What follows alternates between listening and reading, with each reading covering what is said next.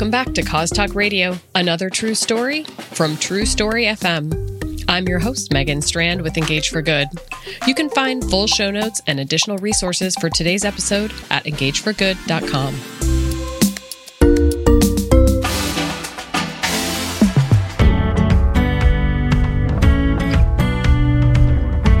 According to the Brookings Institution, food insecurity has increased 460% since the pandemic began. With this concerning statistic in mind, rideshare company Lyft made some critical pivots to leverage their network of drivers, strategic partnerships, and impact focus to help serve the most vulnerable communities. In this episode of Cause Talk Radio, I talked to Lisa Boyd, Director of Social Impact for Lyft, about what they're doing to increase access to transportation to those who need it, including pivoting their grocery access program in partnership with MasterCard and their jobs access program in partnership with United Way and Goodwill, as well as hyperlocal nonprofit partners.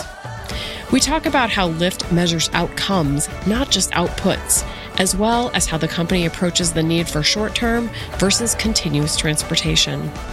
And of course, we also touch on how Lyft is supporting communities of color, including their voting access program with partners like Urban League and Black Women's Roundtable, as well as others. Well, hello, Lisa Boyd. Welcome to Cause Talk Radio. Hey, Megan. Thanks so much for having me. I don't know that you've, I've ever had you on the podcast. I feel like we've had a lot of conversations, but it's nice to actually formally get you on to talk about some of the amazing work that Lyft is doing in the social impact space. Yes, absolutely. Well, you guys always have something new going on, and that is certainly the case right now. But um, before we get into what's going on now, can you give us a little bit of background? So, even before COVID hit, Lyft had an initiative called Lyft Up's Grocery Access Program. So, can you Tell us what that is and why and how Lyft decided to start helping people get access to fresh foods. Absolutely. And actually, I'll take one step back from there. Our Lyft Up program across the board is our comprehensive effort to help increase access to transportation for low income communities and those in need. And so, our grocery access program is, is part of that broader Lyft Up initiative. And it's really focused on how we're supporting uh, individuals who live in food insecure areas to get to and from the grocery store to be able to access healthy foods. So we launched it uh, probably almost two years ago now, together with Martha's Table in Washington, D.C., who's a hyper-local partner that our local team had identified there. And they had just expressed need to get their community to and from the grocery store. So we launched a program with them and then it took off. We immediately heard extremely positive feedback from both the Martha's Table participants um, as well as the organization. And we also saw kind of huge demand coming in through the door. Organizations were reaching out and saying that they also had this need. So it quickly scaled to dozens of other markets and has been a, a key staple of our Lyft Up program since then.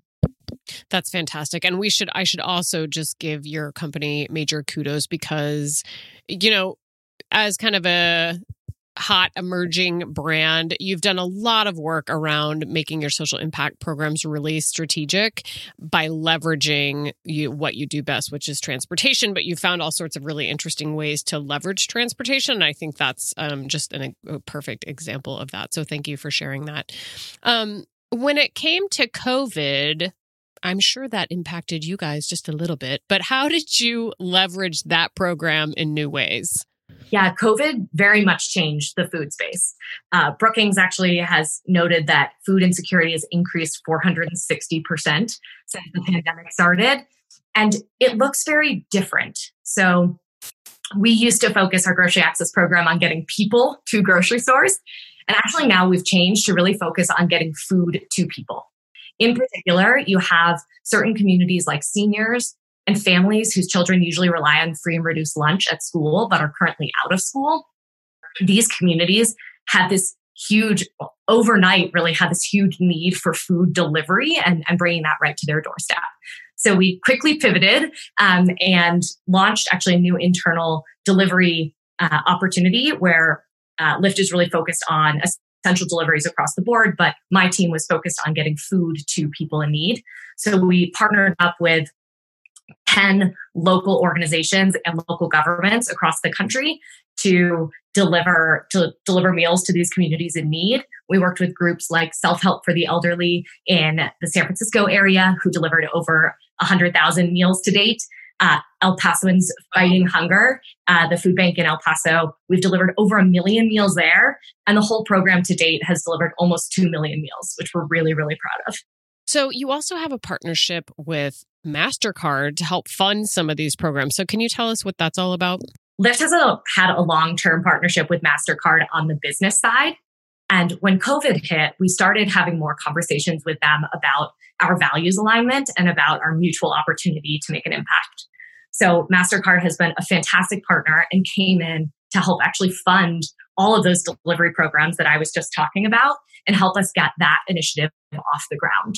So they are a strategic partner who has really helped us to amplify and scale the impact of what we have, uh, what we've already started with our Lyft Up program. So Lyft is continuously committed to making an impact in our communities, but obviously we have finite resources and the needs are really endless. We we cannot come anywhere near near the uh, the scale of need, especially right now around food insecurity. And so Mastercard has jumped in to to help us uh, increase the the breadth and depth of the work that we're doing.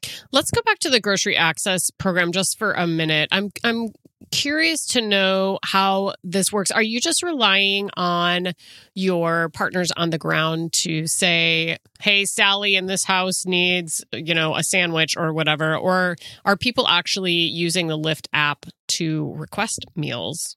That's a great question. All of our Lyft Up programs are very reliant on nonprofit partnerships and government partnerships. But we really look at those third parties to help us identify those who have those needs and to help us actually serve them effectively. So every one of our programs has a different suite of partners that we work with and we select those very strategically based off of their you know boots on the ground understanding needs of the community so we select those nonprofit or government partners and uh, they are doing the work in the community themselves so in the case of the food access and specifically delivery, that one's even more complex because we often have a local partner who is actually sourcing the list of community members who are in need of support and actually managing, you know, who's getting food at what time, uh, at what address, etc.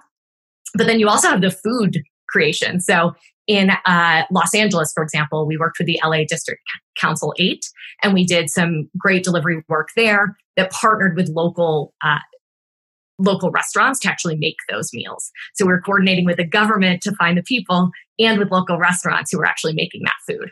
So it looks a little bit different in every circumstance, but we do heavily rely on those third parties. We are nobody's ordering food directly through our yeah, that makes sense. And there's so many little teeny logistics, like once you actually peek behind the curtain. So thank you for absolutely shining a little bit of light on that for us. So, and then there's also the driver piece. Can you tell us just briefly what is what's the Lyft Up Community Driver Task Force? Absolutely. When COVID hit, we as I alluded to before, saw a huge change in need. And we're really starting to dive into the essential delivery space in particular. So we reached out to our community of drivers across the country and asked them who would be interested in helping us to kind of pilot and get these programs off the ground, particularly uh, helping do deliveries for social impact oriented needs. And so we had over 120,000 drivers across the country sign up um, in a very short period of time, right when COVID hit. And we've been tapping into those drivers to start, as well as more across the country as the uh, crisis continues, to be able to do these community um, impact deliveries and rides.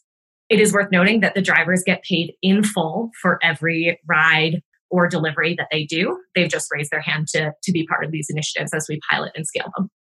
Yeah, and thank you for pointing that out because you know so much of this pandemic and the impact it's having is economic. So if you're a Lyft driver, I'm going to go out on a limb here and say there's not as many people hailing rides as there were in the past, but driving groceries or meals is not the same as driving people. So I think it's great that you were able to you know ask your community of drivers if they were interested, give them another way to generate income for themselves and their families. So, I want to talk a little bit about your community partners because every time I turn around, I, I see more and more community partners that Lyft has, and they're not like giant national nonprofits I've heard of, right? So a lot of them are very hyper local. So, what types of organizations do you typically partner with? How are you working with them to meet the needs that this lovely pandemic has served and delivered for all of us? Both during the pandemic and outside of this, you know, pre COVID, we were doing this as well. We really think about partnerships at kind of two different levels. We have national partners, like we just recently relaunched uh, and scaled up our jobs access program, which helps people get to and from job interviews, job trainings in the first few weeks of their work. Two of our major partners on that program are United Way and Goodwill. Obviously, you know, very household names, national scale, help us execute in 20 markets across the country. Absolutely. But in addition, you know, those organizations don't always have uh, coverage everywhere or they aren't necessarily focused on exactly what is relevant in every city um, and and local partners can help us to to extend that work and further localize it and so we also have our local teams within lyft who are saying you know in addition to those national partnerships that we have built and the scale that we have across the country, where might we be able to find hyper local partners that do something slightly different or slightly more nuanced to the community? And we can, you know, add those in addition to the national partners that we have. So the reason why you're seeing so many partners is because we are thinking both national and local and because we have various different programs and those sectors look very different. So for example, jobs access, we have those major national partners. Whereas our grocery access program has actually historically been very focused on hyper local partners because food access in particular tends to be uh, super, super local in kind of the context and the needs. And so different partnerships look different depending on the program that we're doing because we really look at a clean slate with any new program that we're launching and say, who could the most effective partners be that we could work with on this program? Yeah, that makes sense. And thank you for explaining that. And I didn't mean to say that you don't have natural national partners. I'm just impressed no, by no, like the breadth and depth of partnerships that you have. So had to give some love to no, some thank you for thank you for clarifying. I appreciate that. Um, so Lisa, I wonder if you could talk a little bit about the metrics that you're tracking over the course of the pandemic as it relates to impact. Absolutely. So as I think many you know nonprofits and uh, social impact professionals do, we're thinking about both the out outputs and the outcomes of the work that we're doing. So the outputs being the kind of immediate uh, results of our work. And that's the easy stuff to measure. So we're always tracking the number of rides we've provided, both, you know, per program like grocery or jobs, um, and these access programs, also per partner, you know, which partners are, are um, using what types of rides at what scale. We're also del- uh, obviously now measuring the number of meals delivered and that is a big uh, a metric that we're leaning into. But beyond that, we are also cognizant that meals delivered does not always equate to increased health health outcomes or uh, you know brides to job interviews do not necessarily equate to j- jobs landed and so we are thinking together with our nonprofit partners and third party uh, outside research groups always about how we can build research into the work that we're doing to measure the actual out, outcomes of the work to ensure that we are not just looking at uh, what we've accomplished right now, but making sure that we our assumptions of the outcomes of that work are actually accurate. Yeah, and thank you for that um, distinction between outputs and outcomes because that's a huge big deal. So, um, Thank you for sharing all of that. Well, uh, what would you say to people who say, well, you know, Lyft's business is probably not doing that great right now because so many of us are just stuck at home? How are you still able to do good in the world when your own core business is struggling? Lyft's mission statement, uh, like our company mission statement, not our social impact mission statement, is to improve people's lives with the world's best transportation. So everything we do is about improving lives and helping to provide better transportation access for all.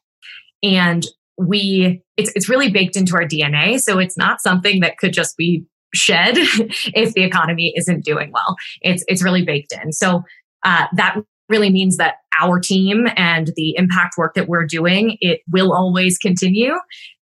And importantly, it's worth noting that just because kind of our, our philanthropic work happens doesn't mean that there's not really impactful social impact work happening across the company, even on the kind of paid business side. So, for example, we do millions of healthcare rides and we're providing rides, you know, life saving rides for people to get to dialysis appointments, for example. And so that work continues and even in a, a paid way um, throughout the pandemic and is more important than ever. So I think it's just really, really core to our DNA. So it will never disappear for a company like Lyft. Well, you've just kind of alluded to this a little bit, but I think people have the assumption that oh, Lyft's social impact programs or um, do good programs are all free, like you've just referenced. But I think it's it has been really interesting for me to watch kind of how you guys have evolved this. Um, and more than a lot of companies I've seen, you've really made partnerships work in that, like you just said, not all of your rides that you're providing are free. So, can you talk a little bit more about that structure and how, like, what's where's the line between philanthropy and social impact and partnership? Like, what's the line between paid rides that you're providing for free or things that you're charging people for? Um, like is there a sliding scale? Is it one or the other? Like how how do how do you approach all of that? So i think there's kind of two sides to your question. One is the the partnerships side and that's kind of what is lyft paying for versus an external entity is paying for. And as i referenced before you know not unique to lyft every entity has finite resources. And these problems that we're talking about are massive systemic problems. So by partnering together with other groups, by aligning our efforts, by thinking about how the work that we're doing might complement a nonprofit or a for profit or uh, a public entity, we're making collective impact together and we can all be stronger together. So we're always thinking about, you know, partnerships can help us increase our impact across the board. And then the other side is kind of what we do or do not charge for in terms of the end consumer. And with that, we, we really think, again, going back to what I was saying before about partners, our programs are not one size fits all. So our use cases and how we're providing transportation to people does not look the same uh, for every program. So with our programs, we're providing kind of one time support at a really core moment, like jobs access, for example, where we're helping people get to and from a job interview or a short term job training or, you know, the first week or two of work until they're able to get a paycheck in their pocket. That short term transportation we tend to do for free because it's a very important, um, critical moment in time that we can make an impact on an individual's life.